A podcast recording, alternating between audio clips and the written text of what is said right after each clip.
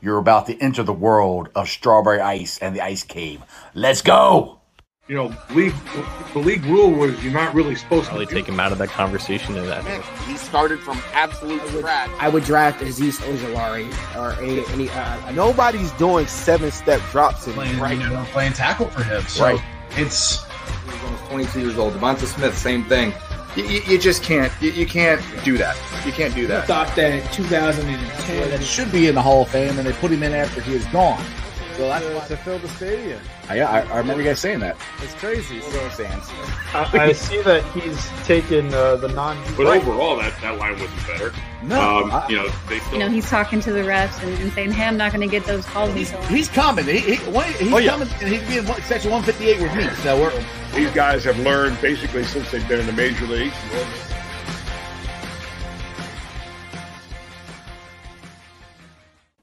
Hey guys, what's going on? Welcome to the show.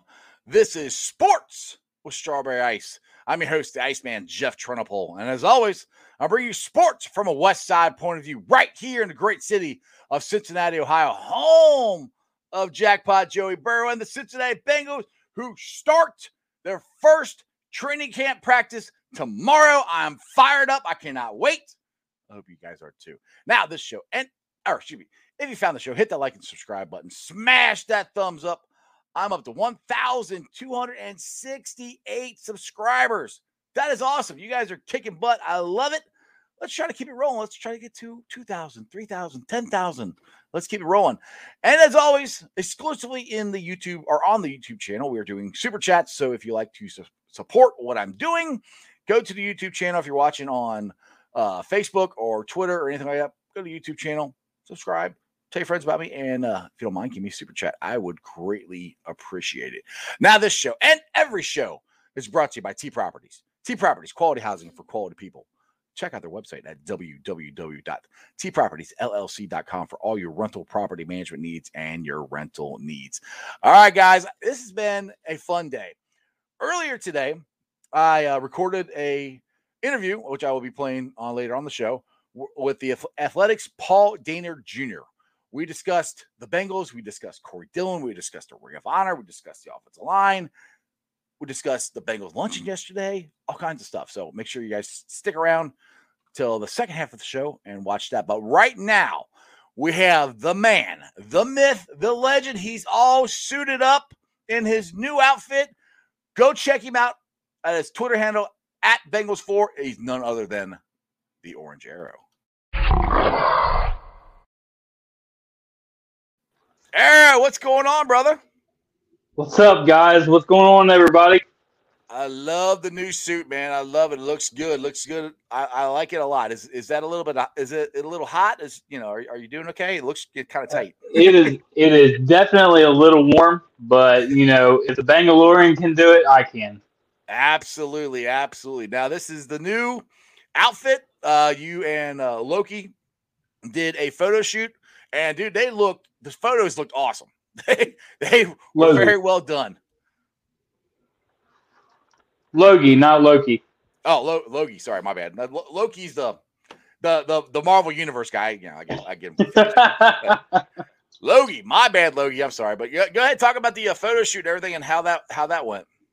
Yeah, man, it was awesome. Logie, he did he did a great job, man. And we was we was going. We you know how when photographers when they're taking pictures and and they get that perfect picture that they were trying to that they were envisioning, and they do that that whole they snap the picture, then they look at it, they're like, oh man, that is that is awesome. like he was doing that all the time. We we we had fun. We were t- chatting about Bengals and and he he did an awesome job. So if if anybody needs any pictures, I definitely suggest you hit him up. If you want to do cosplay or do something crazy like what I'm doing, that's great. But if you also want uh, headshots, stuff like that, I think he done he done the photo for uh, John Sheeran for his his professional photos, and he does all kinds of other stuff. So if you definitely if you need photos, hit him up.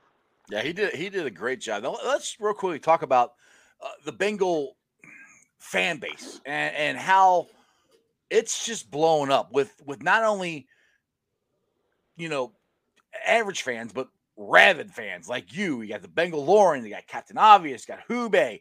We all know about Bengal Jim. You got me. And there's the stormtroopers coming back. I heard we, we might have a, a, clone. Yep. uh, you know, all kinds of stuff. I mean, They're- and I think I they're all down in section 158 with us. Yeah, they're they're popping up out of the woodwork, man, and, and every single one of them. I love all the the great ideas and and the great suits that are coming out. There's one guy that that, that hit me up. He's going to become the Orange Flash. That's coming out to, to tie in with me, the DC universe. Yes. So you got the Star Wars guys, you got some Marvel guys out there, and you got the DC guys like me, like the Orange Flash. We're we're ready to rock and roll. I I can't wait. This season's going to be absolutely fantastic. Absolutely. I can't wait. I had uh, Matt Ritchie on the show yesterday talking about the different things that they're doing uh, for the Bengals. I mean, we all know about the uh, uh, back together again this Saturday. The Bengals' uh, first uh, practice open to the public. I'm planning on being there. Like, I said in yesterday's show, my son's uh, wedding shower is that same night at my house. So I'm going to try like crazy to get there. If I can get there, I'm only going to be there for like an hour. Then I got to hurry up and come back to the west side. But I know, I'm pretty sure you're going to be there. And I don't know if you're going to be suited up or not, but I, I'm sure everybody will be able to recognize you, whatever you're wearing. Oh yeah, absolutely. I will 100% be there. Not quite sure about the time. The wife has a vendor event. She does. Uh, she does a thing. Uh, she's a vendor. She does uh, paparazzi jewelry. Um, but yeah, she she has a vendor event that day. So we're kind of. She's going to leave that that early so we can get up there, me, her, and the kids. Go out there, have some fun. I I am going to be suited up in some way, shape, or form. I probably won't be wearing the full suit because it's supposed to be in the 90s. And I've got the fan on full blast right now, and it is hot. so oh, yeah, I, I'll definitely be in in my suit in some way, shape, or form. But yeah, if you guys want want to take pictures, say hey, idiot in the orange costume, I want to get you pictures. I will be more than happy to get my picture with you. Just shout out, "Yo, Arrow! Hey, Arrow, come here!" Eh, they- they- I'm sure. I'm sure they'll be able, be able to find you. But uh, let's get let's get into the Bengals here. I, I think Well, actually, I get one second. Sorry, I, I hate to cut you off. I gotta ask you. I know this is a Bengals centric podcast for for today, but the Javier Baez thing, man. I I gotta bring it up because it, it peed me off. I was angry about it, and I'm like, you know what? I know we're talking Bengals today, but I gotta ask the Iceman about it. Uh, well, I'll put it to you this way: Amir Garrett had it coming, um, but you knew nothing was going to happen with Major Baseball. They weren't going to do anything about it because last time Javi Baez started something with Garrett, he's the one that started it. Who's the one that got Yep. suspended? Garrett. This time he's talking smack to him, and it's it just show, goes to show that they're the Reds and the and Cincinnati is not high up on Major League Baseball's list of teams that they want to support or or or boast about. The Cubs, the Chicago, you know, hey, Javi Baez, I, I do respect Javi Baez. I think he's a really good shortstop. Um, but that's just a punk move. I mean, it, it- it's just you got him. Cool. Go celebrate with teammates. Shut up. Walk off the field. But he's like, oh, Yep. one one pitch. Well, it took was one pitch. All right. Well, the other times he struck your ass out, it, it took three pitches. So, no. and and the worst part about it is was his teammate was even like, you know, come on, man, you know, get on with it. Right. And he, kept going, kept going, kept going. It's just like, dude, just uh, I, I like. I'll put it this way. Well, the, the- and I, I know you watch watch my show a lot, and the thing that irritates me more is if we had a bullpen that could strike him out and shut him up would be better. But we don't have that, Yep. and we're not getting that. It looks like with the trade deadline coming up and going to be passing here soon. I don't think the Reds are going to do anything. Yep. So, yeah, Javi Baez, he's going to get traded. Hopefully, he'll get tra- traded to the American League, and we won't have to see him anymore. Is would be would be fine with me. Absolutely. Uh, got a couple people um saying uh Crypt Caper says holy cheesecake Batman. It's the orange orange arrow's new look. Uh somebody said something on here. about Iron Man. I wanted to find where was that at.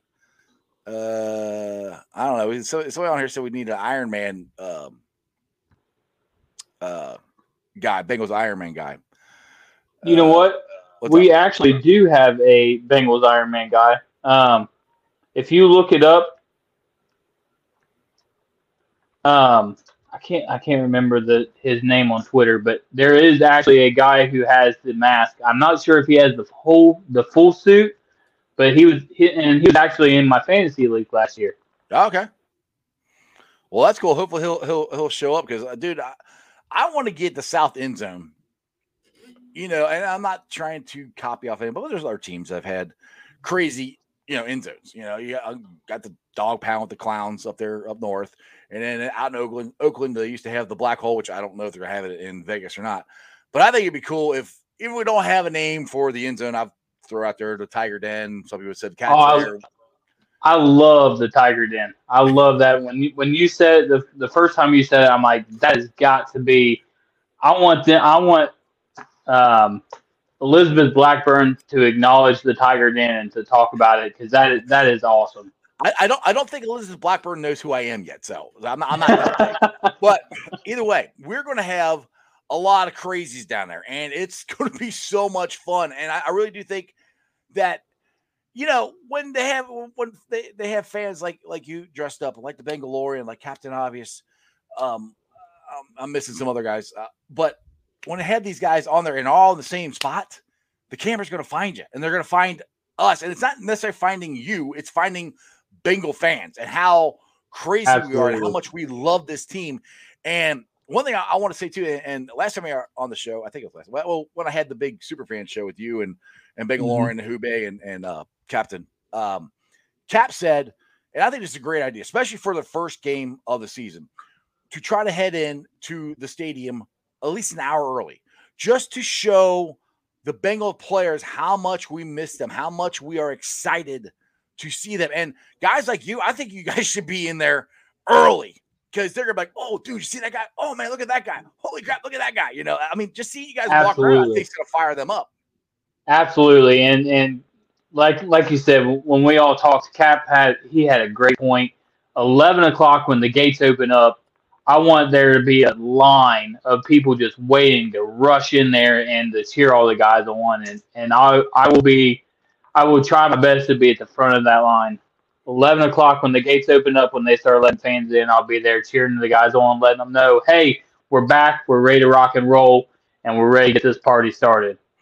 Absolutely. Now this this would be an interesting outfit. William House says, "I'm thinking about an orange and black strawberry outfit." I see. I love it. hey, William, I'll go for it, man. If you you want to dress up as the orange and black strawberry, go for it. You you have my permission. I I'll be rocking the the my Bengals gear, my Jackpot Joey stuff. So so yeah, and and hopefully uh, hopefully I'll get a strawberry. I got a strawberry ice shirt back here. I'm working on getting the strawberry ice orange shirt so I can wear it to the game. But that, that's what I'll be rocking. But yeah, man, if you want to do a, a orange and black strawberry, go for it. Because I mean, like Arrow's already hot in his. You know, just heads up, it's big and fat. So you might you might. Hey, you get a strawberry costume. Maybe you can fill it with with ice cubes or something. You'll be all right. Have an air conditioner in it or something.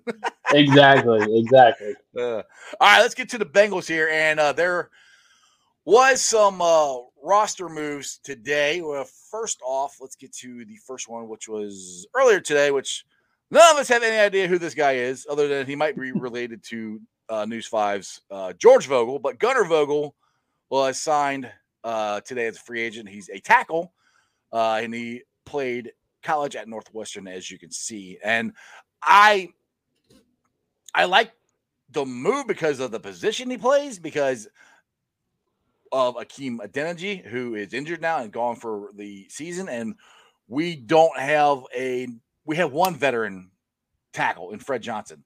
Uh, yep. D'Ante Smith, I think he's going to be a, a future our future right tackle, but he's a rookie. I would like some more veteran guys in there. I'm not really sure if Vogel is the one I was actually you know ta- uh, you know thinking about, but depth is depth, and I'll, I'll take any depth we can get in the offensive line. Yeah. Yep. And I mean, that's one heck of a name too, Gunnar Vogel. He just sounds like a guy that that that needs to be out there. You know what I mean? Yeah, exactly. And and and the, the, good thing is, is, and Bengals are getting healthy. Let's let's just start with Yes. there first before we get to, to the new ones today. But first of all, we have jackpot Joey Burrow has been cleared to play, and exactly, exactly, dude. My, my thoughts exactly when I heard that, I'm like, yes, I knew it. I'm like, Yep. I told you That's what I'm talking back. about. Because I, dude, when Jeremy Jeremy D's on the show with me uh, uh, all last year throughout the whole summer, he's always like, "Well, I don't know if he's gonna be back. I mean, he really might not be back to November." I'm like, "Dude, he's." I, I Yep. said he's coming back game one. I did not Yep. think he'd be ready. I mean, I, it wasn't really surprising because we saw him at OTA, so we knew he was pretty freaking close. I mean, I mean, the last day of OTAs, he's rolling out, throwing the ball off one leg. So, I mean, we know he's looking pretty good. It's not really a complete shock, but does that change the narrative of the national media going, well, you know what? All these Bengals fans have been talking about. Maybe they're right. Maybe the Bengals are going to do, be really good this year.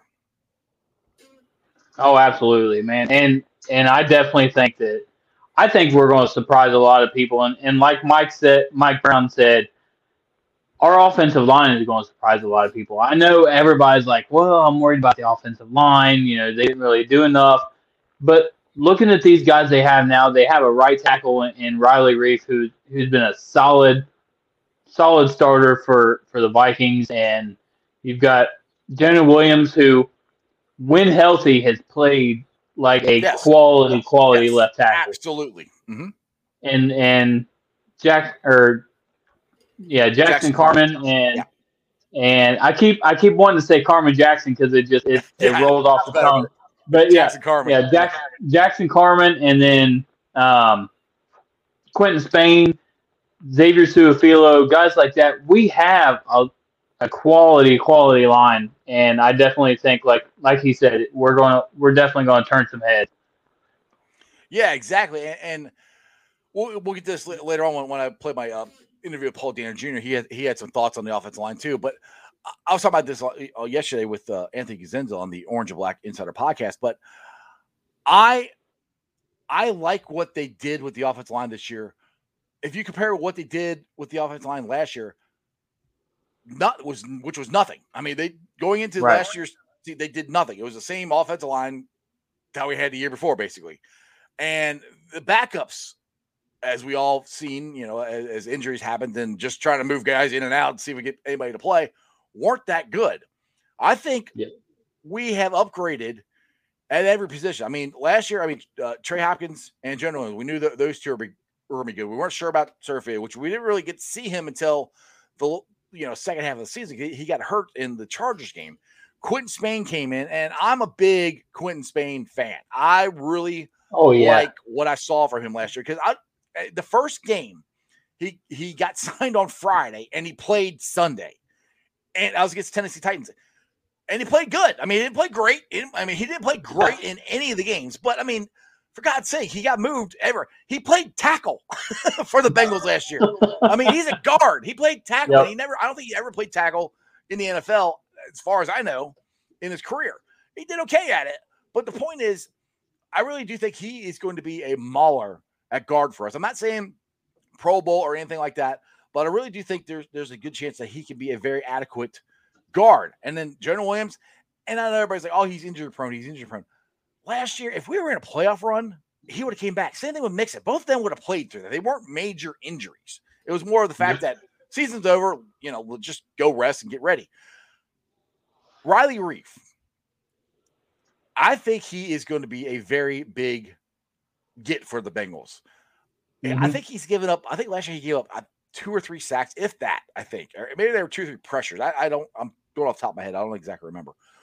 I think he is going to be a bigger force than people think. Now, I'm not saying the Bengals are going to have a juggernaut, awesome offensive line.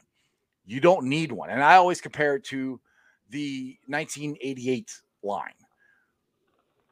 We had on that line, they had one first round pick. Now he's the greatest left tackle in NFL history in Anthony Munoz, but the rest of them were not first round picks. So I always have people got to get this narrative out of their head. You don't have to be a first round pick to be a really good offensive lineman.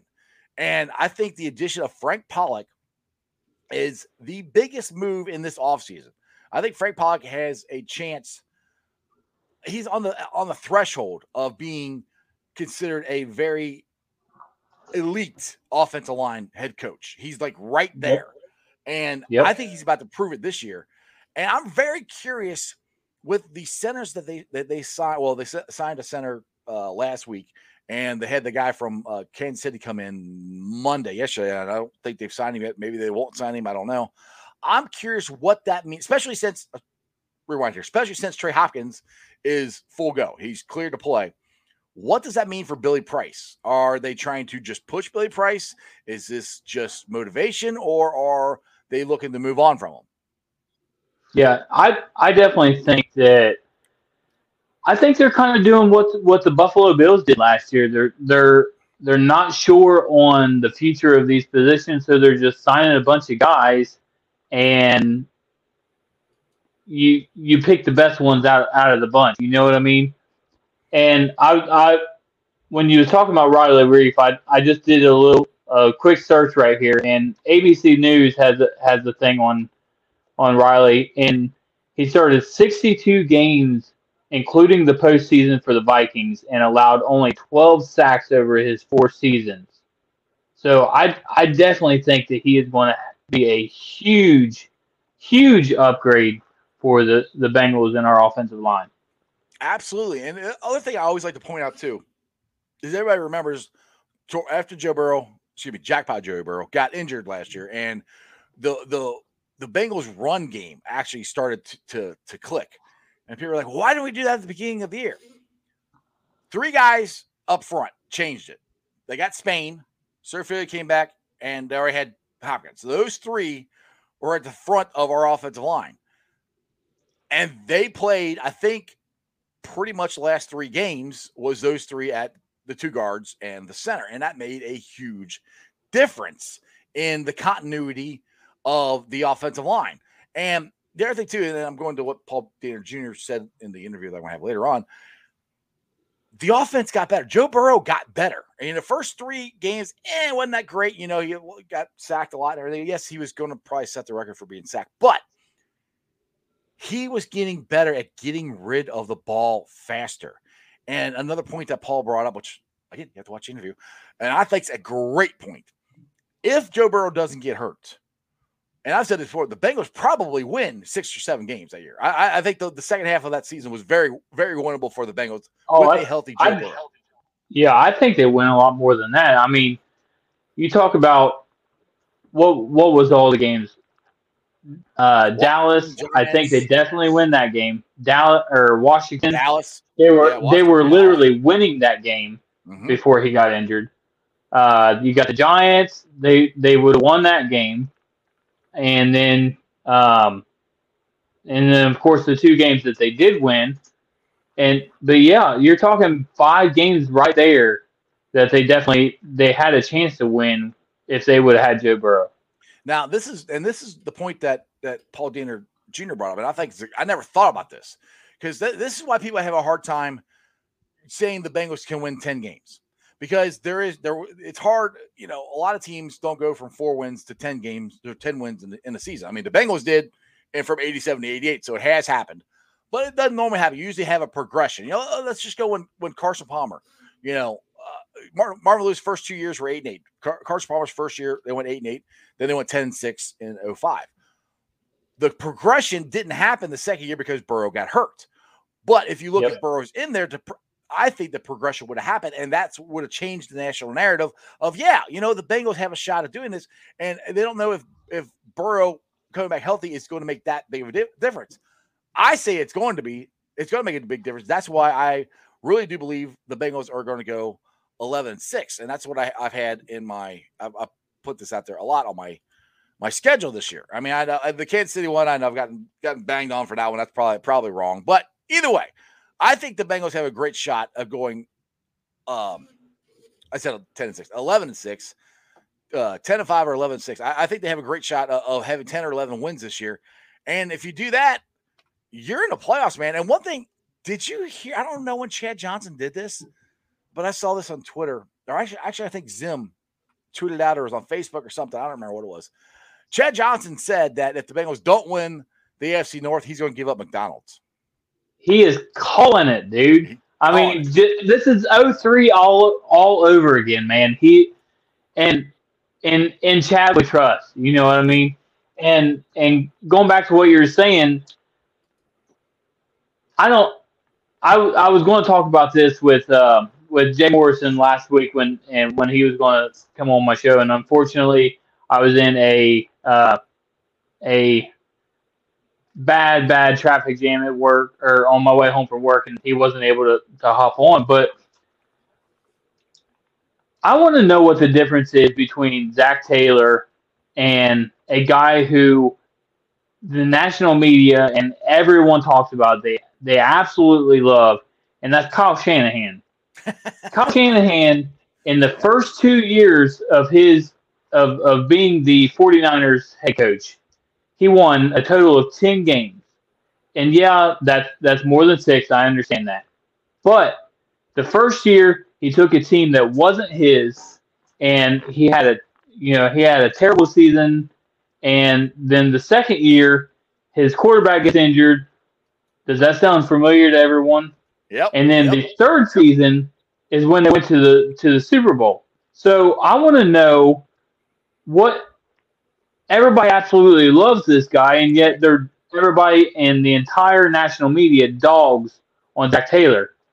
I think Zac Taylor has some great play calling. He definitely has the locker room uh, ready, you know, behind him.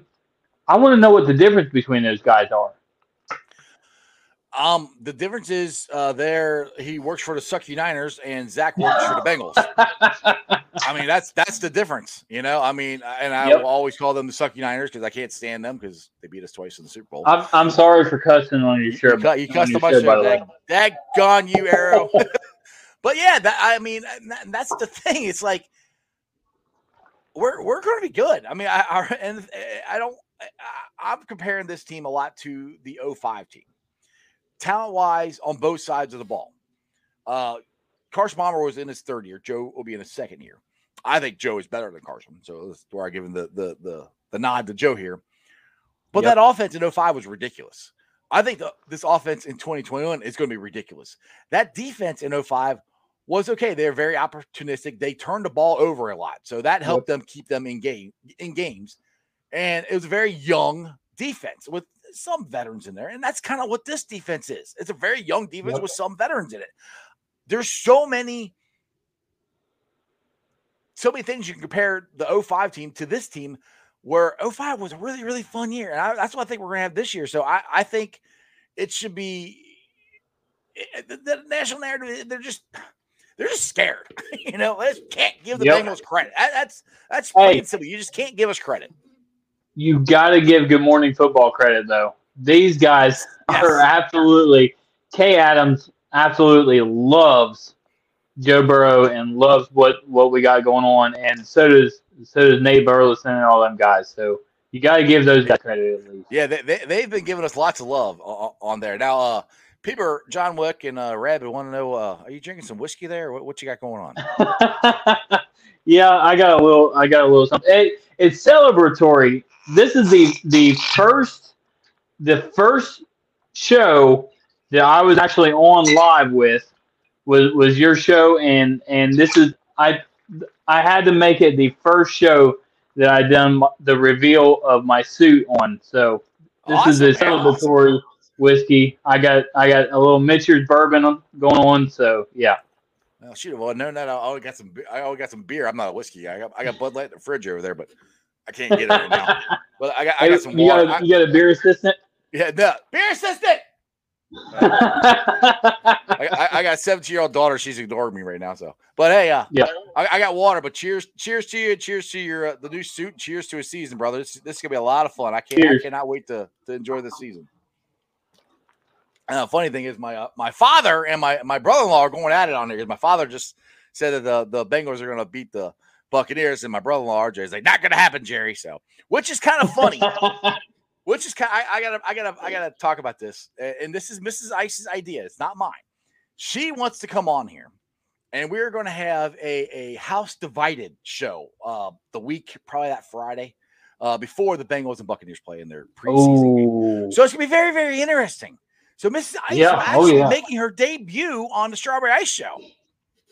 Oh yeah, and and I want to know. I I want to know what Mrs. Ice thinks. You know, she's got Giovani Bernard now. So Trust me. what They- I want to know what what Mrs. Ice has to think about all that. well, trust me, I think Giovani Bernard is going to blow up in Tampa. My, my, myself, I think I think Tom Brady's going to going to use him, and he's he's going to do great down there. But uh, yeah, it's going to be a very interesting show. So make sure you guys uh, uh, tune in for that because she she doesn't she doesn't get in front of the camera. She doesn't. She's not she's not a camera a camera hog like me. So it'd be very very very interesting to see um see what kind of show it's going to be because I know she be down here, here talking smack. So we'll see. All right, let's see. Royal Flush Terry. I missed your uh, comment here. Iceman, you were right when you said this team has 0506 vibes. I agree. Yeah, and that's I mean it's kind of the same thing. I mean Marvin Lewis. Let's say Marvin Lewis when he was the Bengals head coach first coming up, people weren't sure if he was going to be a good coach or not. I mean, yes, he's second year, back to back years, eight eight. That's better than what Zac has done. But he also was a guy who got passed over multiple times for head coaching jobs before the Bengals hired him.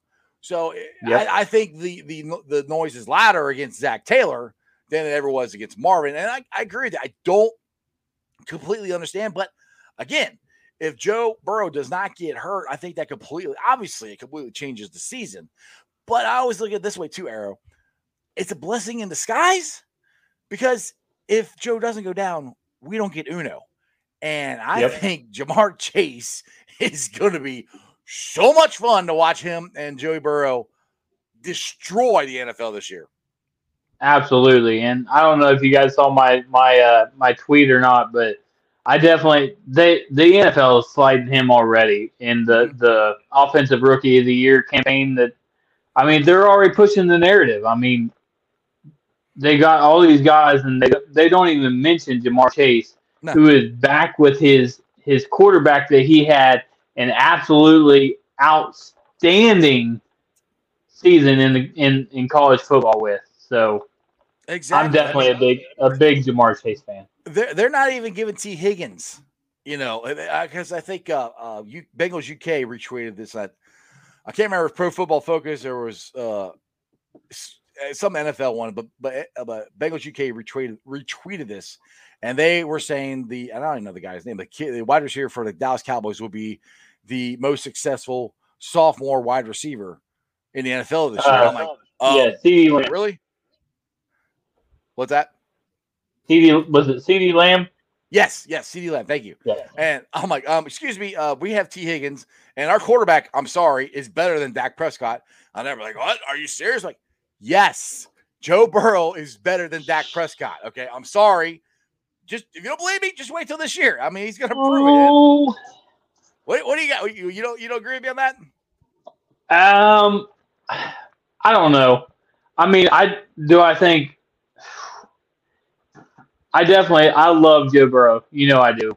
I've got two number nine jerseys right behind me, but Dak Prescott was on a incredible pace last year, um, and especially fantasy wise, he was he was about to, you know, bust this league out of the water.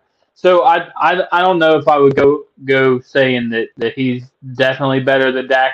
Can he, can they be can they be the same or close to the same close close to similar? Yes.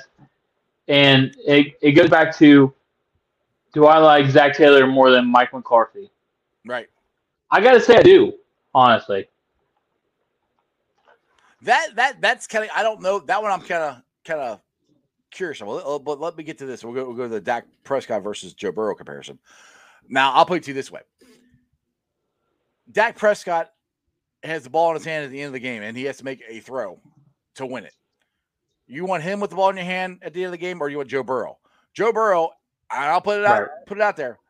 Very first game last year against the Chargers makes a throw to AJ Green in the corner of the end zone to win the game. If the ref doesn't call the pass interference, he would have brought his team back to win the game in his very first game in the NFL. Do, that would have do been. I we mean, even need do we need to bring that up? that you're getting me heated. I'm already sweating over here, and you're getting me you're getting me even more heated. no, but but I I agree with you. My whole thing is Dak has more of that that if you're on the tw- if you're on the let's say you're on the 10 yard line and and Joe Burrow can do it too. I'm I'm not saying he can't, but if you're on the 10 yard line and you're against the Dallas Cowboys and you've got the receivers they have, obviously the receivers I the that we have or I don't work for the Bengals. The receivers the Bengals have I don't. I, I, say are, we all the time. I, I, I, am live or die. I bleed orange, so I say we. I'm allowed to. the the receivers we have are, I think, are way better than than than the Cowboys. But when Dak is the 10, 10 yard line, he's so much more of a threat to run the ball, and I just I I think he's I think he's a great quarterback. I really do. I, not, I can't lie. Saying, yeah, I, am not saying that Dak is not a good quarterback. I, I just, I mean, and like I said, I, I, look at everything through orange sunglasses, but I just, right. There's a lot of times where Dak Prescott has had the ball in his hand and hasn't won. So, you know, Joe Burrow is, yeah, okay. I know he's only played a half a year in, in football, but he played at LSU. And I'm sorry, the way the, the, the uh, college football playoffs are now, if you're playing that, that's going to get you ready, I think, as ready as you can get to play in an NFL uh, playoff game and, and, not ready for the Super Bowl because that's probably the biggest thing, uh, biggest thing, event in this country for sure. Maybe the biggest event in the world, but it's going to get you as close to, to ready as that as you can. Now, uh, let me get up here. Uh, Terry had an interesting thing. Um, Terry always comments on the show. He's an awesome viewer. Uh, AFC North talk. Uh, AFC North Talk podcast is ranking the division coaches and GMs as we speak. So Terry, where, where are they ranking oh, wow. the, the, Bengals at? So I'm I'm, I'm curious. That's, uh, that's our guy. That's our guy Ace Boogie too. Yep, that's Ace. So we'll see where I. You know, Ace is going to be defending the Bengals. So we'll see what uh what he got. Let me ask you if if you were to to rank the AFC North, how would you rank it right now? As far as teams goes, I I, I hate it, but I ha- I have to go. And I'm t- I'll take more sunglasses off. This is being being being real you have to go with the Ratbirds and the Clowns and then the Bengals for me. I mean, the Steelers yep. are at the bottom. Are they just talent wise, you have to yep. go with that because the the, the Clowns and and the, and the Ratbirds both made the playoffs. I know the Squealers made it last year too, but I do not think the Squealers. I think they've just lost too much. I think they lost too much. I think Ben Roethlisberger is getting older, but I never bet against Tomlinson. I think he's a really good yeah, coach. Yeah, but yep. as far as pure talent goes and veterans, they, they have us on that. But well, oh, as veteran talent. I think our talents offensively is as good or better than than the clowns and the the, the ratbirds. Now, defensively, that's a different thing, and that's where an offensive line, that's a different thing. So that's where you have to rank them higher than us. You have we have to be real about this sometimes. We can't all just right and you know. Yeah, and that's what I was going to say too. The Ravens defensive line, they definitely have us beat and and defensively defensively, like you said, and then the the offensive line for the Browns is absolutely absolutely stout. So then I I definitely would rank us third in in in the division, but well, the thing is, I, I, made, three teams made the playoffs last year. So if we finish third and, and our yep. records, what, what the third place team was last year, we have a good shot of making the playoffs.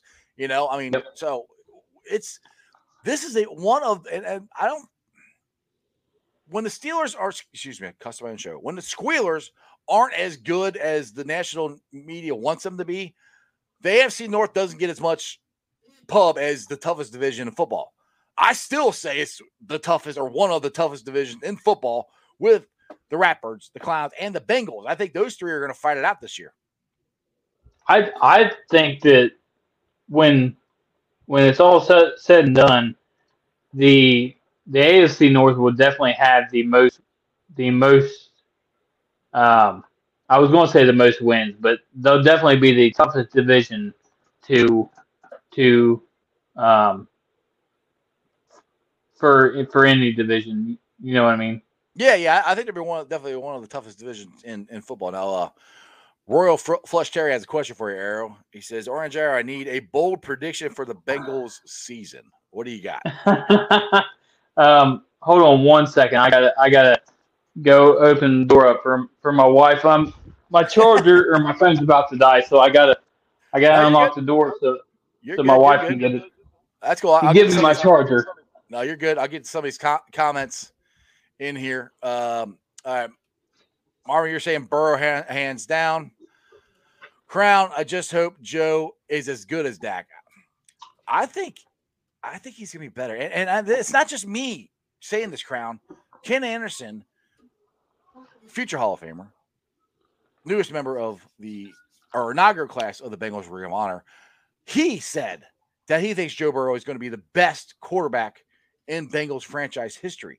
And you're talking about two of them, Ken Anderson and Boomer Esiason, who have taken the Bengals to Super Bowls.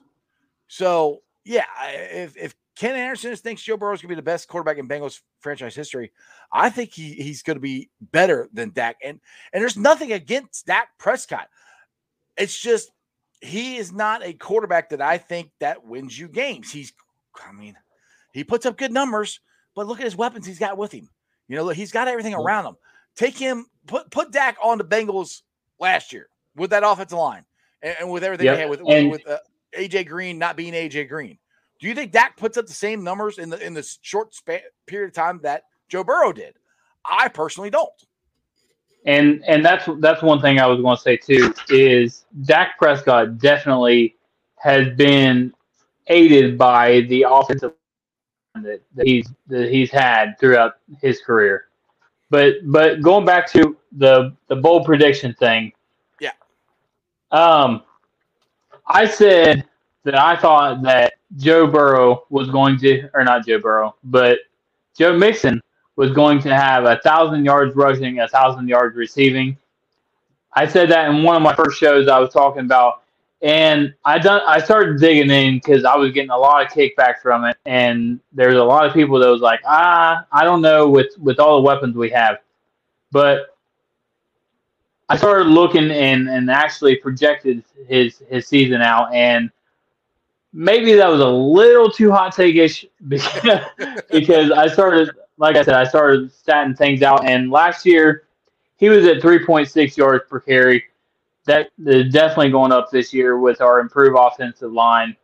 And I could see him getting, you know, 10 or 1,000, 1,100, 1,200 yards rushing and getting five, six, 700 yards receiving. So my bold prediction for Joe Mixon will be this year he will get 2,000 yards from scrimmage and end up being the AFC leading running back. I won't say a leading rusher because Derrick Henry is hard to take that away Yeah. from him, but total yards from scrimmage, I would give that to Joe Mixon. So there's a Yeah. bold prediction for you. Yeah, I, I, I agree with you on, on that. The to- total yards from scrimmage, I, I think um, that Mixon's going to have his best year uh, as far as that goes because, like uh, Brian Callahan said, and and he, he said this, uh, he didn't back off from, it, but he was talking on the the Locked Up Bengals podcast with uh, Jake Liscow and, and James Rapien uh, earlier. I think it was yesterday or, or Friday. I can't remember. But you know, he said earlier this year that uh, Joe Mixon shouldn't come off the field. He goes, no, nah, he goes, no, that's obviously he's going to come off the field sometime. This is Brian Callahan talking, but Right. Joe's going to be out there more than he's ever been out there, and he's going to be asked to do a lot more. And he's gotten so much better at, at pass protection. That's the biggest reason he wasn't out there on on passing situation. And because Giovani Bernard was really good at pass blocking, so you're going to have a guy who's really good at it in in pass blocking situation, or you're going to have a guy who's eh, okay at it. I really have the guy who's really good at. It. Now we have we have to have Mixon out there, but that opens up more opportunity for him. And I've watched a lot of the Bengals highlights uh, this past weekend. I, I watched highlights of all the games that uh, uh, Joe Burrow uh, played because I, I really was depressed to watch the ones I didn't watch Washington. I couldn't watch that one, but I watched all the ones.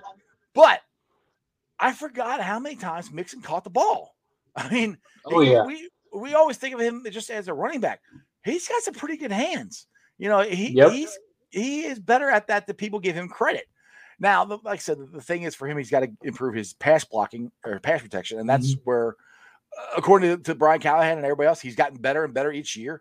And this is the year for him to break out. And uh, was it? Oh, it's NFL Network.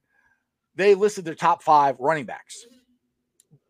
Joe, Joe Mixon wasn't in the top five, which, eh, Yeah. you know, that's that's understandable. I mean, I'm, I'm not bagging bagging on him, but I think by the end of the season, he's definitely going to be considered one of the top five running backs in football this year. Yep. All right, let's see here. Uh, da, da, da. All right, Chris, this is what I want to get to. Chris Hopkins said, "Do you remember what Burrow said last year? He doesn't want to squeak into the playoffs. He wants the top spot, and that's right there. That's Joe Burrow in in essence. That's Joe Burrow. He he, and I, I've said this about it. He's not. It was, he's not just cocky. He's a cocky confidence. It's more confidence. It's more and and and, and uh, Anthony Cosenza said this yesterday, where you know they were uh, like um, Steve says here, baby Aaron. But I really do Yeah. think Joe Burrow, his confidence is very, very similar to Aaron Rodgers. He doesn't, Oh, yeah. Aaron Rodgers doesn't talk, you know. I mean, he doesn't go out there and boast about it. I know we just had a whole summer about if he's going to come back or not, and which I always thought he was going to. But but it's not you know, like like I, I'm not trying to bang on Baker Mayfield, but when Baker Mayfield was first a rookie, he was talk talk talk talk talk talk. You know, he was always talking. You know, Mhm. and Aaron Rodgers, Yeah. eh, when he gets asked a question, he'll answer it and he'll answer it confidently, but it doesn't come across cocky. And that's the way Joe Burrow does. And I think the way they carry themselves and just the chip on Burrow's shoulder, i- i- and you got to find something that makes you want to prove everybody wrong. And there's always a goal for Joe Burrow. It's always this, always the next thing. That's what championship guys do. And Joe Burrow wants to be, he wants to win the AFC North. He wants to win the Super. He wants to win everything. And it's it's gonna be a lot of fun. Yeah, absolutely. And you know, when I'm when I'm out there shooting archery competitions, it's it's not cockiness, it's confidence. You know, when I'm out there and and I hit the bullseye every single time, it's because I know I can do that. You know what I mean? Well, and that, that's what you want. I mean, you you want the guy goes goes. I, I think I'm better than you. You know, that's what you want. Okay, uh, let's see here. Roy F. York says, "I believe the Bengals' offensive line is better than the Ratbirds or the Clowns, so all four games are winnable." I, I, ah, That's a bold take. yeah, I don't. I don't know how to. I don't. I how to mean- I, I I would like to believe you, and I, I'm not saying they're not, uh, but we'll find out, and they have the chance to, to prove it, prove you right or prove you wrong. Uh, but the, Yeah, absolutely. Browns, the Browns offensive line and, and the rapper or Clowns offensive line and the rappers, they're, they're pretty good. So, you know, that, that will that will be. And the thing is, they don't have to. That's the other thing too. We have to uh, keep reiterating. I don't think the Bengals offensive line has to be great. They just had to be good. We'll take average right now. Yeah, and and that's the thing too. The offensive line at, at LSU, it wasn't top notch. You know, the the Dallas Cowboys back in what was it, 2016, 2015, whatever year Dax Dak's rookie year was. Yeah, it, they had a great it wasn't line. that level, but Burrow was was he had the three seconds he needed. He had the four seconds that that he needed to to for his receiver receivers to get open. So if if we can have competent and O line play and give Burrow the time he needs, he will absolutely shred shred the league up. And that's that's another hot take that I have. I think Joe Burrow can have five thousand yards passing this year. Absolutely, especially with the extra game. And I have to clarify. He Mhm. said the offense. He said the Roy said the offense, not the offensive line. My fault. I I Oh, read okay. that wrong. Okay, you're saying the offense? Yes, I completely I completely agree with you on that. I think our Yep. offense is talent talent wise, and that's what you have, that's the only thing we can base this on right now is talent wise is better than the clowns order the rapper. So yes, Roy, I do agree Absolutely. with you on that. Now you have to go out and you have to prove it, but they're going they're going to. It's it's gonna be a lot of fun. All right, let's get to Jared's comment here. Um, need to be re- realistic with expectations for the Bengals. They have the key pieces in place. They need to upgrade the O line, tight end position, but good things is the wide receiver, running back, QB in place. Now I'll talk about this. and This is one thing, and this is one thing I was surprised. not well. I was surprised how much Malik Wright agreed with uh, with me. And I, have been on here banging the drum for Thaddeus Moss, that I think he's going to be a diamond in the rough for us. I think he's going to be a very big up, upgrade. I also think CJ Ooh Zama is a lot better tight end than people give him credit. Because if you guys remember, it's a very short sample, like two, three games, him and Joe Burrow. Go back and watch the tape. CJ Uzomah was getting a lot of passes, a lot of yards for, for Joe Burrow. Yep. So I think our tight ends, it's better than people think it's going to be. I, I really, really do. And again, I think our offense line is better than what people think it's going to be. I think Jonah Williams, and I think you said this in, earlier in the broadcast here, Jonah Williams is going to have a hell of a year. Trey Hopkins, I think, is going to have a hell of a year. Spain, I think, is going to have a hell of a year. Um, Jackson Carman, not sure. We'll find out. I hope. But the thing is, the good thing is, if he struggles, we have uh, Su'a-Filo right behind him, who's a very adequate guard, yep. and you got Riley Reiff. So I really do think our offensive line is going to. I do agree with Mike Brown. I do think our offensive line is going to surprise some people. They thought last year our offensive line was better than it was. I never did. You know, I I never thought our offensive line was going to be that good last year. This year, I'm with them on it uh, with the talent that they that they have gotten and the coach. And I'm telling you, D'Ante Smith, the kid we got out of, out of uh, Eastern Carolina, not this year, maybe next year, maybe the year after that. But I think he's going to be our future right tackle. I really do. I like that kid. As long as he doesn't tear his pectoral muscle, like for some reason, that's the thing to do if you're a Bengal. yeah. Oh, yeah. That's what I said. What What's with Bengals and, and tearing their boobies? I mean, I don't know, man. I've been wondering that myself. I was like, that's three of them in in two years, and they're done for the season. Yeah. Oh, yeah. But you you know you had Billy Price, you had uh, Trae Waynes, and then this year, I mean, but but yeah, I I definitely think their offensive line is is much improved, and I know it's hard for people to hear, but I I love the tight end room that we have. I think, or not Thad Moss, um, CJ Uzomah last year. Yeah. Yes, it was two games, but in the two games, if if you were to stat it out for sixteen, he was on pace to be the tight end five, tight end six in fantasy, and that that's what's crazy is he has that ability. I exactly. you know five, six, seven hundred yards. That that's all you need from a tight end. You don't when you have the receivers that we have, you don't need that elite elite tight end like a Travis Kelce, like a Darren Waller, like a George Kittle, guys like that. Because you look at those teams, Travis Kelce. who you have? You have Tyreek Hill. Who else?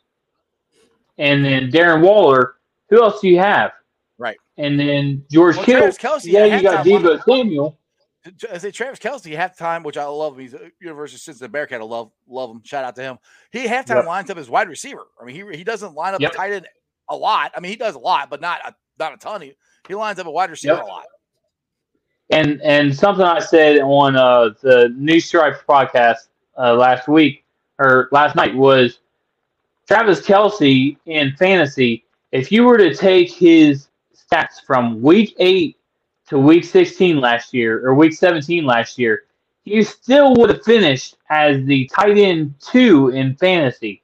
And that's because there's no one else to for for them to cover besides Tyreek Hill and Travis Kelce. Mm-hmm. And that's that's the only two players that, that Patrick Mahomes really has to throw to. Exactly. Uh, Crypt Keeper has a, a question here for you. He says, Orange, Orange Arrow, can you knock the knock off arrow already in the target? Okay, so please explain to me. what he's talking about is the Robin Hood shot. So when you're when you're getting ready to to draw and you you fire off the arrow, you hit the target, and then you draw again, and you fire another arrow off, and you basically you split the first arrow that you have that right. you've had. Unfortunately, I have not been able to do that yet. I have tried my hardest. I have tore my fletching off, and the fletching is the if you can see. I don't know if you can see my arrows or not, but yeah, the the little orange things at the top of it. That's the fletching. Yeah. The, the feathers, yes, yeah, yes, yeah. yes.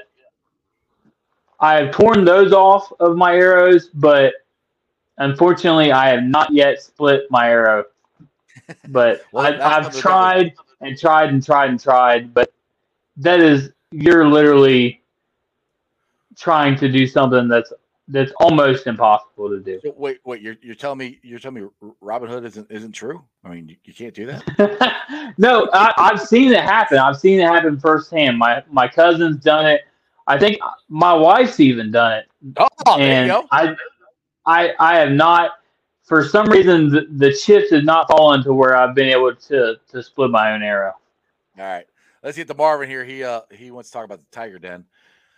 Uh, let's see here. What about the Cincinnati? And I'm sorry, I'm very bad at reading sometimes. I don't even know what that word is. He's talking about the wild Asylum. side. Yeah, thank you. Asylum. Okay, that's. I was trying to read that. I'm like, what is he talking about? What about the Cincy Asylum or just Asylum? The Wild Side, or This What I- this I, I see it. The the cinematic the cin, Cincy Cincy Cincy maniacs. oh there you go, Cincy Maniac. See, Marvin, Yeah. he, he had that comment up there earlier. I'm trying to read it, going, I'm going to sound like a complete idiot trying to read this. Uh, and then he put posted it again. So, uh, he said he likes Yeah. the Tiger Den, but how about uh, something a bit more intimidating? Yeah, I, I was just going more with, and the reason I said the Tiger Tiger Den, obviously, because it's the the Bengals, and it, the stadium's already called the Jungle, so that's why I was kind of going with something uh, along along that narrative. But tho- those are cool Yeah. too, and, and I mean the thing is, whoever is in the front row of uh, section 158, if you guys want to get a banner and stick it over the wall, that's how you start naming naming a section. Hey. you start doing that. Bengals captain. I know you're watching right now. Bengals captain. I know you got that front seat. Put a big old banner up. Say the Bengals Tiger Den, and we'll get this ball rolling. Exactly. That sounds good. Yeah, I gotta, I gotta get Cap back on the show again here before uh before the season gets going here. All right, Mac Crenshaw. I think you're new to the show. Welcome. The facts that we we've had a real o, o, we've had real OTAs and mini camps this year. I think will make a huge difference. I, I I can't agree with that more. I mean, because last look at what Yep. Joe Burrow did last year. Look at what this offense did last year, and there we really didn't have much of an offseason. They had training camp, sort of Yeah. but it was it was nothing. And now I think uh, I think they said like ten guys in the Bengals have not been vaccinated, so they are at you. Know, they they could go and have normal meetings, no masks, no. They could be in the rooms and everything. So it's going to be as normal as it can be right now. That's another big Absolutely. thing. So I, Yep. and that- how ex- how excited are you for? And you know the Bengals media is is the the media team is absolutely going to blow this up, but all the video and and everything that they're about to to unleash on on Bengals Nation oh, I on can't wait. I mean, Nation. Well, did, did you see? Did you see the the the video they tweeted out yesterday uh, of uh, uh, Uno Ja'Marr Chase making that one handed catch from uh from Joe Burrow? Oh yeah, I, I I made it into a TikTok. Yes, you did. Yes, you did. That's right. Yeah, exactly. I forgot. There, there- there's there's so many things going on on, on Twitter and, and TikTok and, and Facebook. I, for all, I forget who does what, but yeah, you did make that. That was awesome. Now, And and speaking your- of which, yeah, go ahead.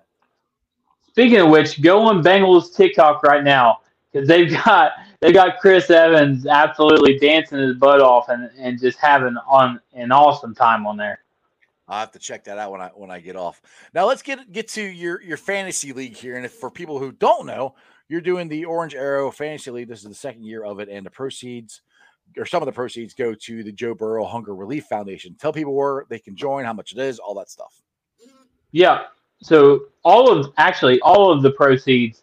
So what it is is your entry into the the league is you can either go to my go uh, GoFundMe and donate there. It's a minimum twenty five dollar donation to get in the league, or you can go to the Joe Burrow Hunger Relief Foundation. And I've got the link on my on my Twitter as well for that.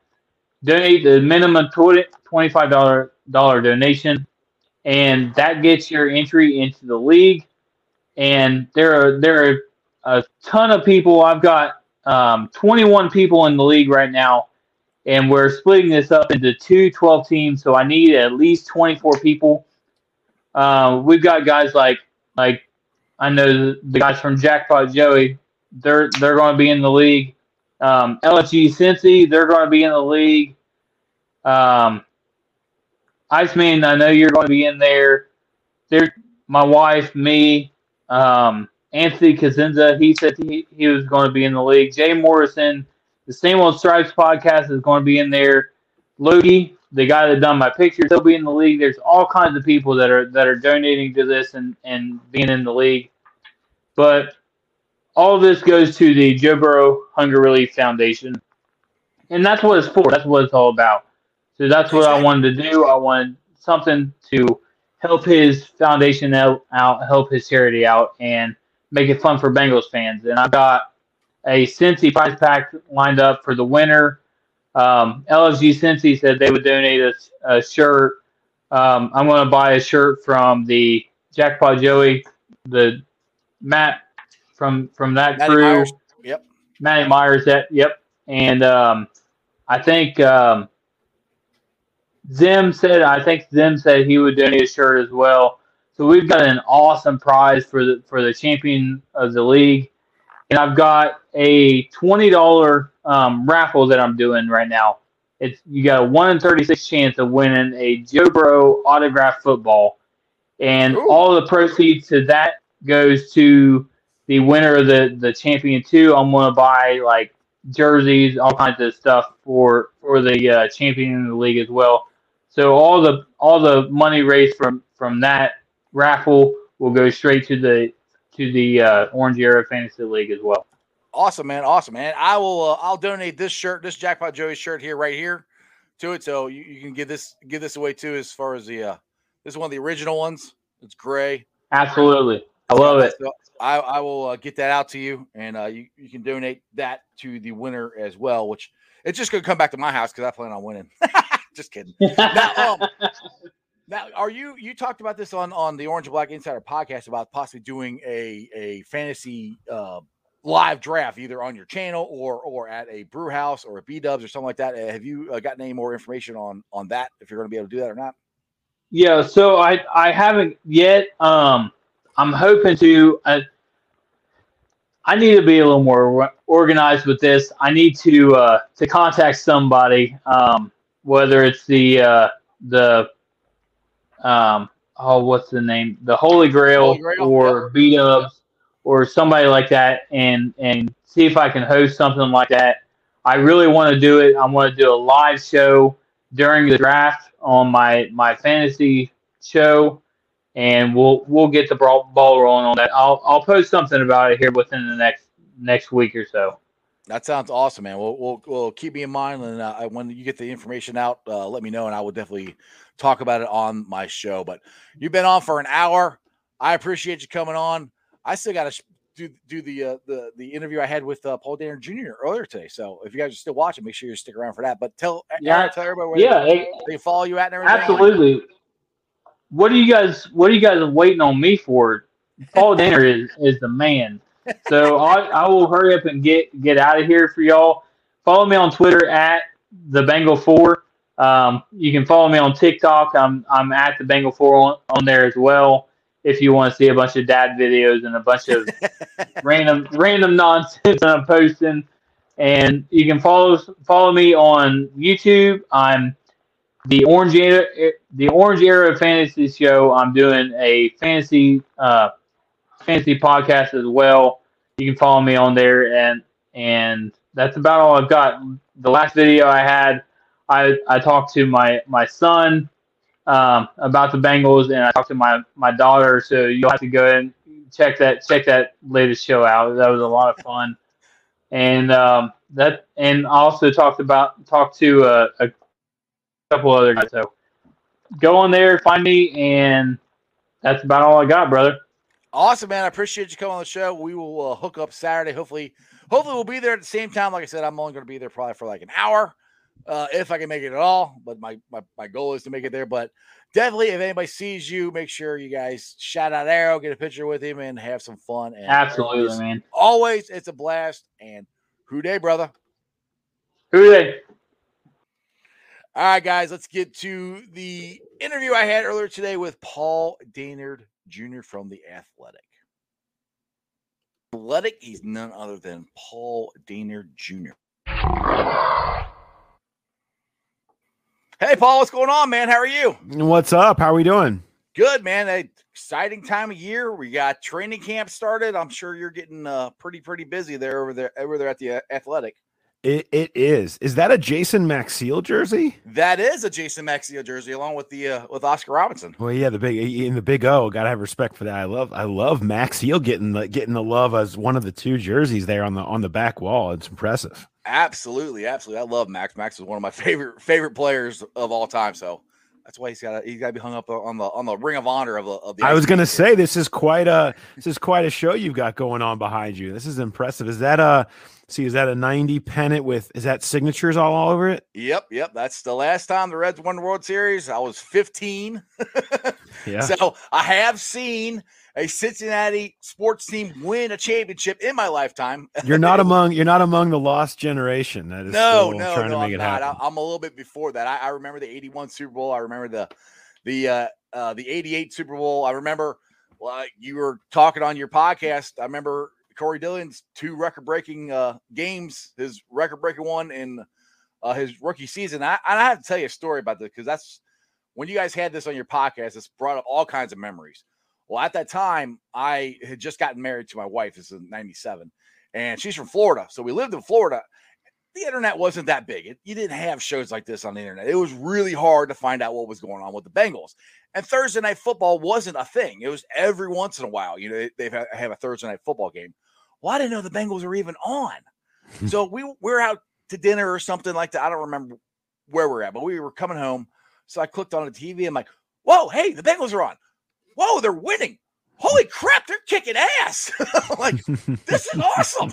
yes. so I, I, I, love that, that, that you guys brought that up. And, and I went back and watched the, that game again. That was awesome. Yeah, it was something else. It was one of those where we have a list of a number of games that we have kind of maybe wanted to do. Um, and we're considering for that. And we were going to do a poll and kind of have everybody tell us, look, yeah, we want this one or that one. And then when I looked at it, I was like, no, I want to do that. I, I like some of these other ones, but I just really want to do that one. So I'm not going to leave it to anybody to tell me that I'm not going to. So we did that one. And, and I just, you know, Corey Dillon, um, it's interesting how he's kind of become a little bit forgotten uh, yeah. for what he did. I don't think he gets – enough of the respect that he deserves for what he did on some really you know bad teams without any passing game. And so or quarterback um, and, or, or offensive line or anything right. else. and and that that it's a the 90s when people think of them they think of what? They think of klingler and mm-hmm. Akili and blake blake the blake time. But this time in the middle really gets forgotten. And that run by boomer was arguably i would say actually the best they were uh, maybe during the entire decade. And when he just walks away to go to the Monday Night Football booth, yeah. you talk about storylines that are unprecedented and interesting. I just, it was a lot of fun to talk about. We had to break it up into two parts because myself, Mo Egger, Jeff Hobson, and Jay Morris. I mean, we there were just so many interesting things to dive into that we we broke it up into two because it was just uh, a lot a lot of fun to talk about that era, not just that game. Yeah, absolutely. And and the, the funny thing is, I actually went back and I even watched the uh, 2000 uh, game where he broke the single game r- rushing record. And that game is unbelievable. I think the Bengals completed four passes. I think that's all it was because Akili Smith started that game. He went out with a concussion. And, uh, oh, I forget his name. I want to say Sam Mitchell. That's not it. He was the uh, quarterback. Scott the, Mitchell. The, Scott Mitchell. Thank you. He came in and finished. I, I watched the game. I don't know how that happened. I mean, Denver was, I think, ranked fourth or third in rushing defense in, in 2000, and they ran all over them, and they yeah. and they couldn't throw the ball. So it just just that shows you how good Corey Dillon was. Yeah, and, no, there's and, no doubt. Yeah, and and I, I think eh, he, he has been forgotten and how great he was.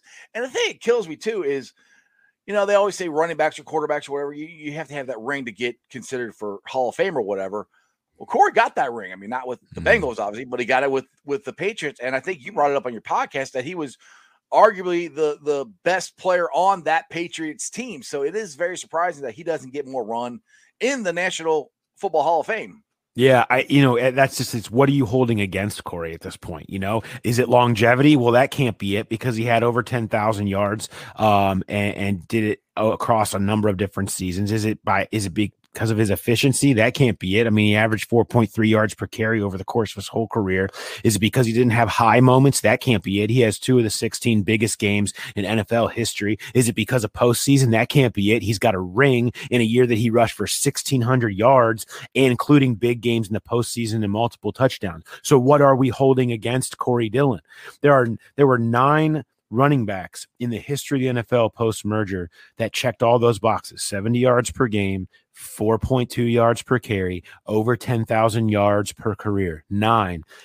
He's the only one, along with Fred Taylor, that are not in the Hall of Fame. And Fred Taylor, notably, ton of injuries, never played in the postseason. Right.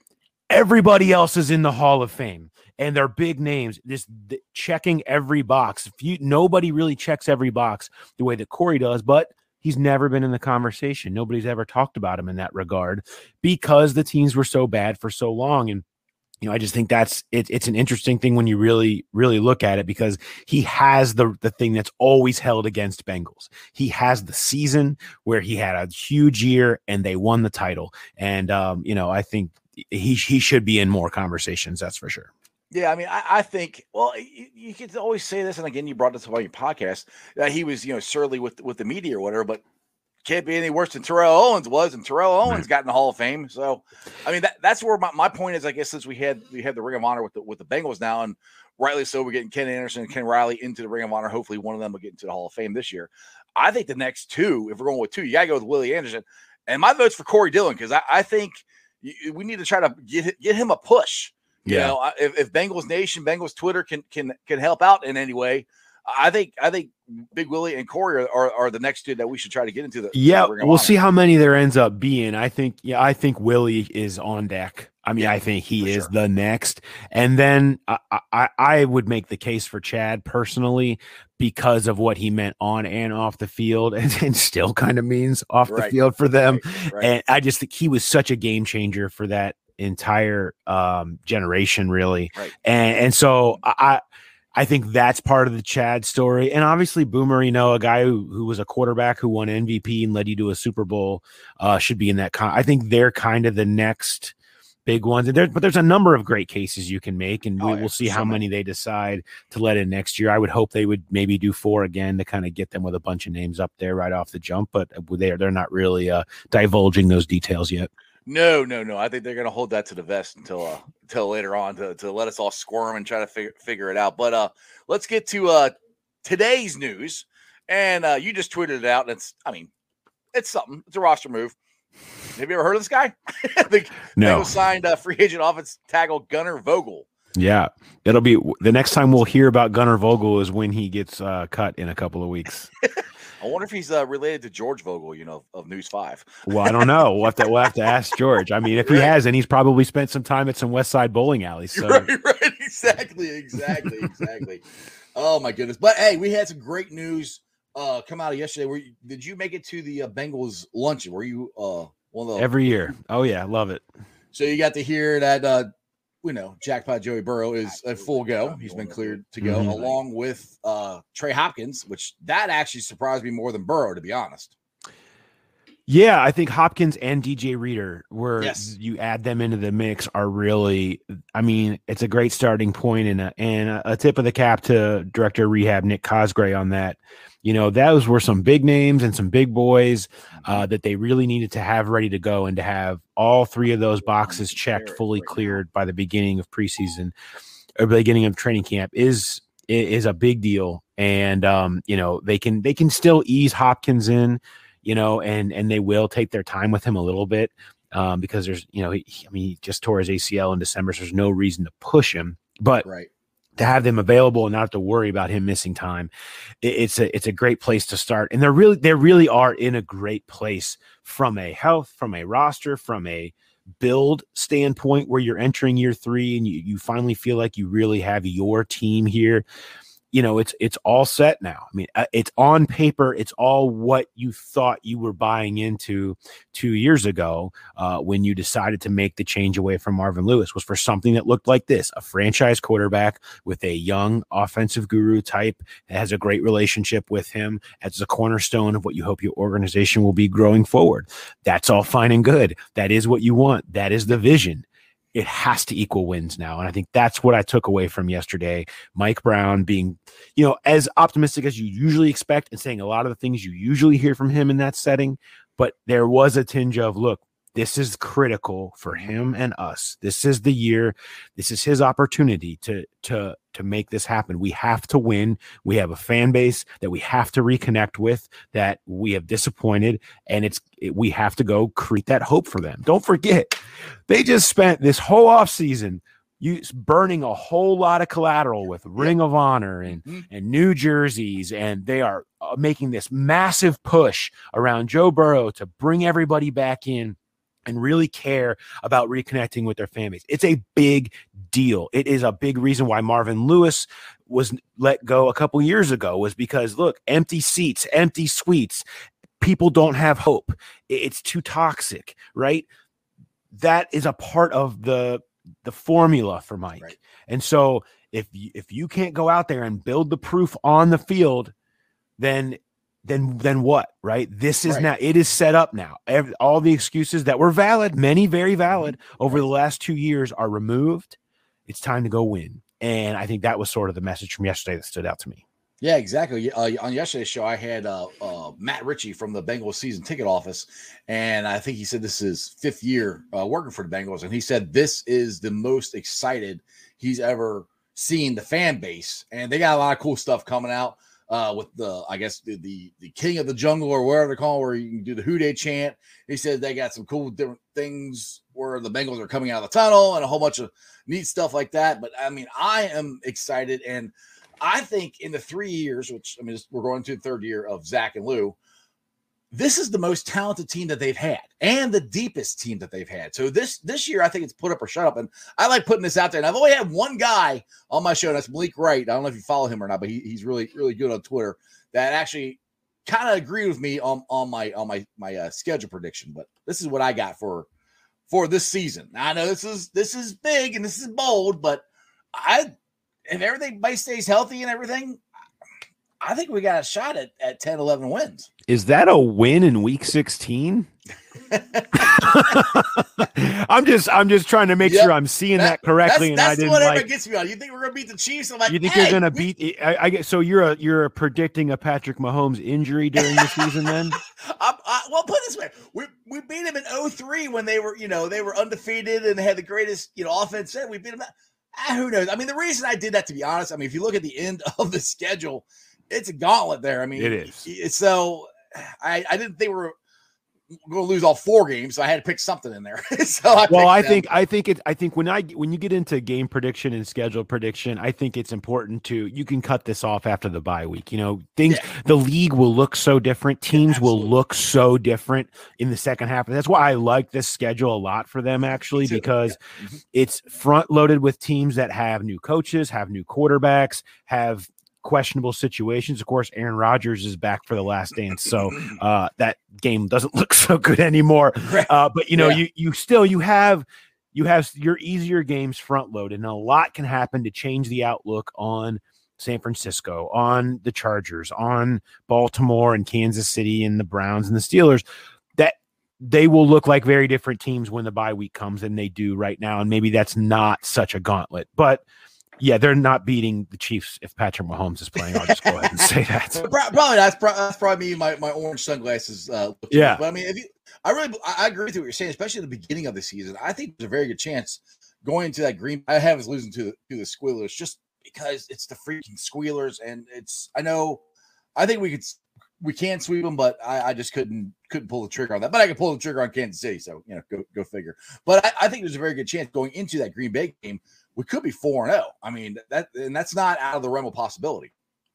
I mean, they do line up and play them every week. So, yes, they yep. it is a possibility that they could be 4 0 in that game. We'll, we'll find out. That's why they play the game. So, what going into training camp uh, this week, what's what's the storyline? What's what's the big thing that you're looking forward to? Because I mean, first everybody's like, is Joe Burrow going to be back? He's going to be back. Trey Hopkins, he's back. DJ Reader, he's back. So now we know all of them are back. What's the next storyline that that uh, you might be be looking looking at? the same storyline that it's been here really for a number of years, but specifically through this offseason, right? The five in front. I mean, it's the five in front of Joe Burrow. It's what's going to happen in the inside. Who who, who is going to service? I mean, at this point, I have my 53 man prediction on the athletic out today, and you know, I have Trey Hopkins as a starting center and Quinton Spain at left guard and Xavier Su'a-Filo at right guard. I think you're going to see, you know, what ha- how quickly can Jackson Carman figure this league out? How quickly can he adjust to a new position that he's playing for the first time in his life? It, it, makes me nervous to think that you would be putting a rookie who's never played guard out before against a Mike Zimmer defense with Joe Burrow's knee behind him in week one.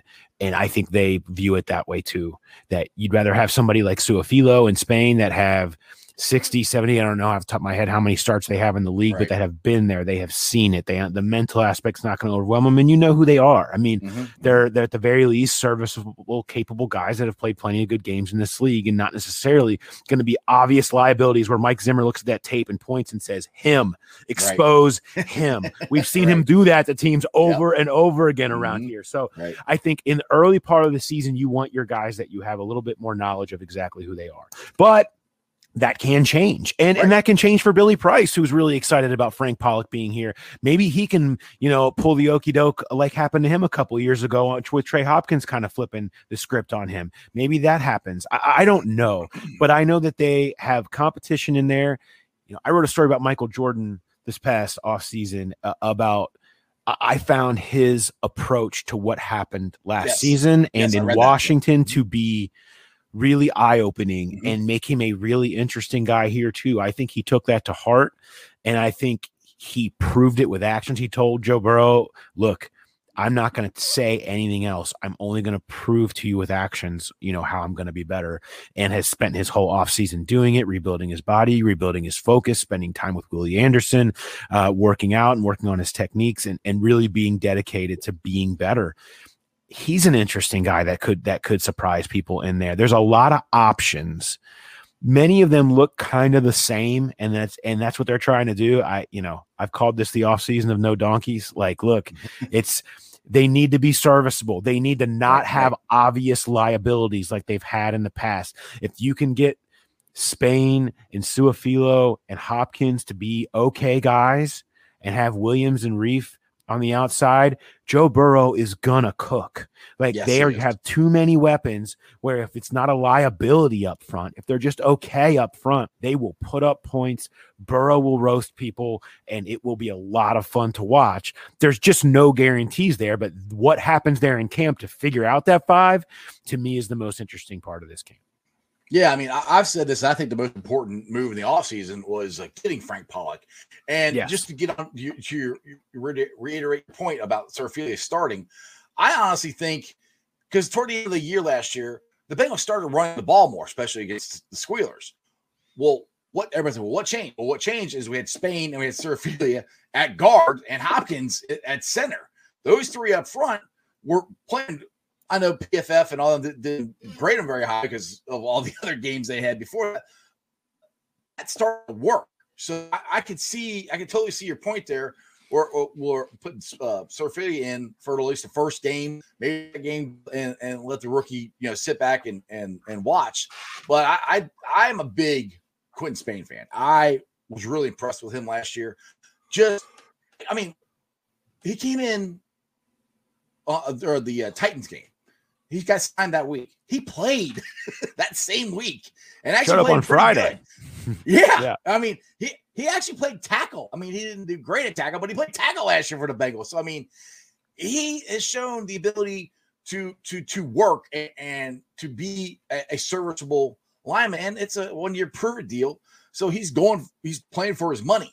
And anytime you get that kind of motivation in a player, that's a good thing. So I really do think uh, we're gonna have a really good year out of Spain. I'm not saying Pro Bowl or anything like that. And, and agreeing with what you're saying, offensive line doesn't have to be great. We got jackpot Joey Burrow. He's to, long as all five of them are doing the same thing at the same time, what they're supposed to be doing, that's way better than what we had last year. And again, I like it. We have depth. Even the guys that they they're bringing in, which Vogel they brought in, whatever. At least it's bodies. It's it's it's competition. You know, last year it was just like you know this is this is our five and that's it. They didn't really do anything else. This year, I think they're doing more to try to solidify that, and especially with uh, the guys behind them, because you know somebody's going to get injured. I mean, hoping yeah. Not, but that always that's, that's, where I worry. I mean, I worry about the depth. I worry about the depth. But if if something were to happen to Reiff or Williams, you know, you're back now. You're back in the Fred Johnson ball game and things like mm-hmm. that, and and we've seen how that has gone. And you know, but like I said, at guard, you like you met, there is depth because they have they they have four guys that I think you can make a decent case for coming in and playing at that serviceable level, and two centers. You know, I mean, I there's you're not killed if somebody gets hurt inside because all those guys are probably kind of about the same, and right. at least you have a lot of them, so yes, you're not yeah. forced to have that massive drop off like we saw at times last year. But the other thing I want to say about the line is that remember, like so much of what went wrong last year went wrong in the first three, four weeks, as far as they gave up so many pressures and it was so ugly. They did it on Thursday night football and everyone decided the Bengals line was bad. And it was, mm-hmm. but a lot of that, so much of where you actually, you know, give quarterback pressures to is on the quarterback. And Joe mm-hmm. Burrow was still figuring out what he could do, how he could run, how quickly he needed to get the ball out, what pocket presence looks like in the NFL. And you saw that. He took so many mm-hmm. sacks because he was trying to make things happen. And what happened? The next month when he learned how quickly he needs to get the ball out and they actually mm-hmm. set the offense up to quickly get it out of his hand more often they were second in the league in points per drive exactly. their pressures came way mm-hmm. down and they yep. were moving the ball on everybody pretty much they went up against for the most part the first game against baltimore the first game against pittsburgh he was learning how to play against those defenses because they're right. different too right but for the most part they were able to move the ball on anybody, and he was putting up huge numbers, and Tee Higgins was putting up huge numbers, and all of that. And so that's a big part of it too. That is gone. Burrow mm-hmm. now better understands how to work the pressure, how to how to how to make that happen and not take sacks, take hits, so much of that. And so I think that's going to be a part of what your expectations are this year too. Yeah, I'm glad you brought that up because that, that is a great point because I've said that on my show a couple times that especially during the season last year, well, why throwing the ball so much? Why are we doing this? I said because they've taken what they best, which is what they did best last year, was take a three step and get rid of the ball as fast as they could. And and Joe Burrow was killing people on that. I mean, they they were the offense was clicking, and I really do think that if Joe Burrow did not get hurt last year, we had a shot a, a win in multiple games down the stretch there. There's a lot of winnable games because we were winning that Washington game before he got hurt. I, I've said that. yeah, times. Eh, you know, I think the sad, really, there's many sad elements to what happened in Washington last year, but I think the other one is that everything was sort of built. This whole rebuild was built on that being the point in time where they were going to finally start winning the games and making people believe and starting to see it turn around. And then you take away Burrow and you lose that. You know, how yeah. are they, those were winnable games? Washington, the Giants, mm-hmm. Dallas, mm-hmm. you know, mm-hmm. and they do win against Houston and Pittsburgh, even without Burrow. I mean, how many of those are they winning with Burrow? More. And, yeah. and, and, and then, then you see what it's supposed to look like, and it feels like more of a natural step in this process. Where okay, two and 14. They're awful. They get Burrow in, they get better as the year goes along, and they win six games or whatever. Right. And you go yeah. two, six, then 10 mm-hmm. feels like a natural right. step, right? This right. year. So we missed that step. Now, will mm-hmm. they?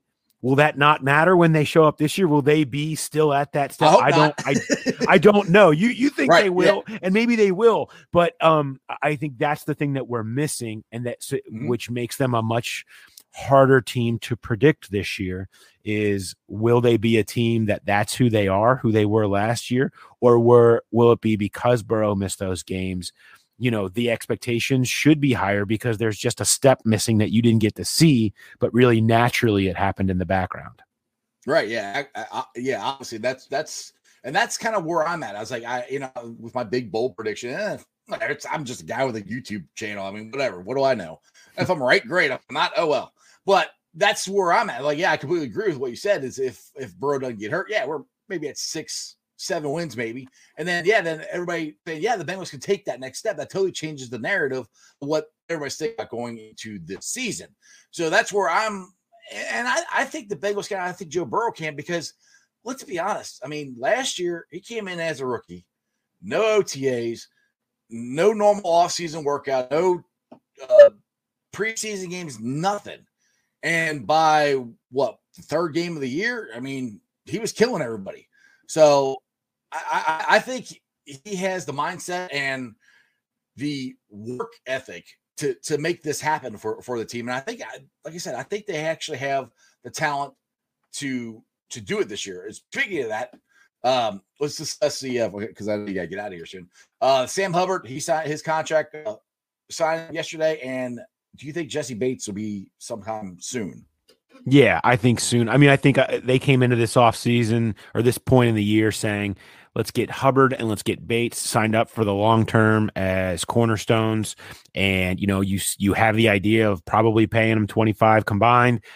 Hubbard's in for 10, Bates will come in for 15 maybe more depending on how much higher he wants to get up over the market, but top the market at safety, make him the highest paid safety in football and call it a day. And it's easy peasy. I mean, both these guys want to get it done. It makes sense for both sides to get it done. Um, I think Duke Tobin you know, yesterday talked about it too. Like that's they're hoping to throw it together, and it it should be something that can can be done. They left the money behind to do it, so it's just a matter of working out the logistics. And there's no, you know, if the Bengals are where we think they are, where they appear to be, willing to pay top of the market Jessie Bates, it makes no sense uh, for him to risk coming off maybe a worse year on the field or an injury on the field right. to bet on himself supposedly if he can come out and, and, and make a, a, a, you know a lot of money. It's not worth the risk. And i think you'll see that play out here probably i mean who knows?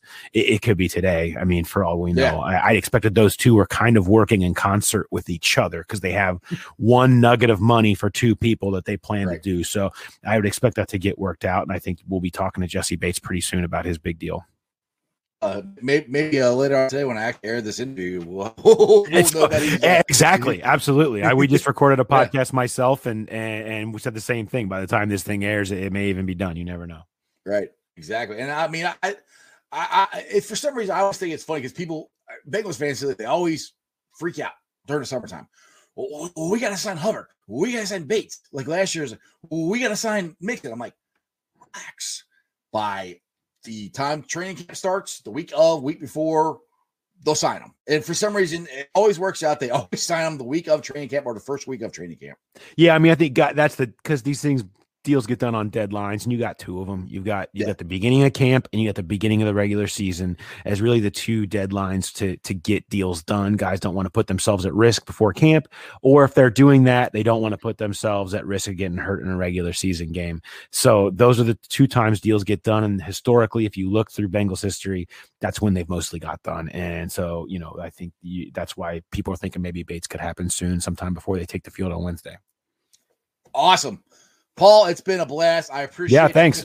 You give me a, a, half hour. Appreciate. It. Tell everybody where to follow you, the Athletic Podcast, all that stuff, real quick. Yeah, the Athletic. We have actually have a fifty percent off deal going on right now. So if you're looking to, we have over four hundred reporters across continents and across all the NFL insiders, everything, everywhere. We're at fifty percent off right now. Deal that you can get. So this is if you thought about doing it, you thought about joining the Athletic. The season's about to start. Now's the time to do it. Myself, Jay Morrison, of course, we have C Trent with the Reds, and Justin Williams is incredible on Bearcats. I mean, if you're a Cincinnati sports fan, man, we have a, a hell of a team here. Um, so I highly recommend it. Now's the time. Just go click on any story that you see that we've written. Click on the link, and you'll get a chance to subscribe right there for the 50% off deal. Of course, I'm on Twitter at Paul Dehner Jr. And uh, often on Sundays, you can find me at Westside Brewing. Uh, if you want to, if you want to really know how to track me down, see, drinking some I, comments. I knew I liked you for a reason. Yeah, Westside boy. You know, we, we got to stick together. So Shout out Westwood, man. Westwood on the come. I love it. Yeah, yeah. Oh, dude, I, I went over to, to across the street to, to Nations, that the firehouse. Yeah.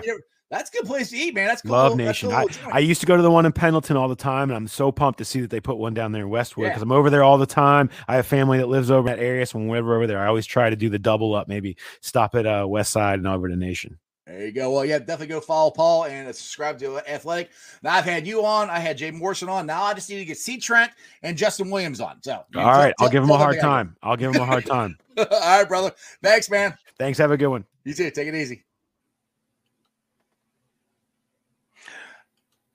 All right, guys. I hope you uh, enjoyed that. That was an interview I did uh, earlier today with Paul Dehner Jr. I know has been a really long show, so let me roll on out of here. And if you guys have been hanging out for an hour and a half watching this, I appreciate you guys. Let's get to the Facebook groups that let me live stream. They are Who Dey Nation, Bengals Nation, Bengals Who Dey Nation, Cincinnati Bengals the Jungle, Bearcat Country, Cincinnati Reds riding third, heading for home. The Ohio State Bucknuts, the Ice Bar. And then you can follow me on all my social media platforms, all under sports with strawberry ice. I'm on Facebook, Twitter, uh, Instagram, and TikTok. Uh, Twitter handle is at Jeff A. Trunapole. TikTok is at Iceman90. I will be pulling out the sound later on today. And if you don't want to sit for an hour and a half, you can listen to me for an hour and a half. Uh, it's on BeanPod, Spotify, Apple iTunes, pretty much wherever you get your podcast. Download it, rate it, like it, review it, tell your friends, tell your neighbors. I appreciate it. YouTubers, we're at 1,268 subscribers. You guys are awesome. I'm just growing like crazy as far as YouTube goes. I appreciate it. Like I said, tell your friends, tell your neighbors about Dexman and sports with strawberry ice. And other than that, uh, tomorrow I don't have any guests set up. So maybe I should have waited, save Paul for tomorrow, but I did an extra long one today. I hope you guys liked it. Uh, we got some more guests lined up later on the week, so make sure you check us out.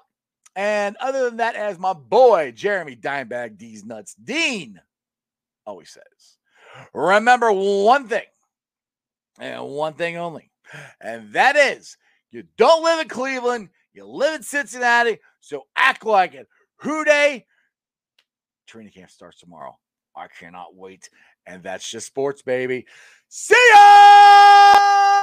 You're about to enter the world of strawberry ice and the ice cave. Let's go! You know, league, the league rule was you're not really supposed Probably to take him out of that conversation and that.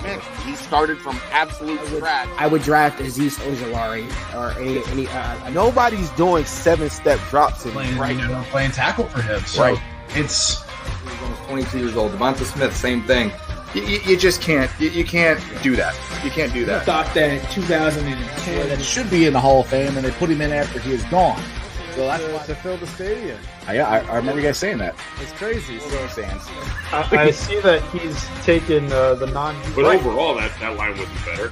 No, Um, I- you know, they still. You know, he's talking to the refs and, and saying, "Hey, I'm not going to get those calls." he's, until he's coming. He, he, when- he's Oh, yeah. coming, and he's being section 158 with me. So we're These guys have learned basically since they've been in the major leagues.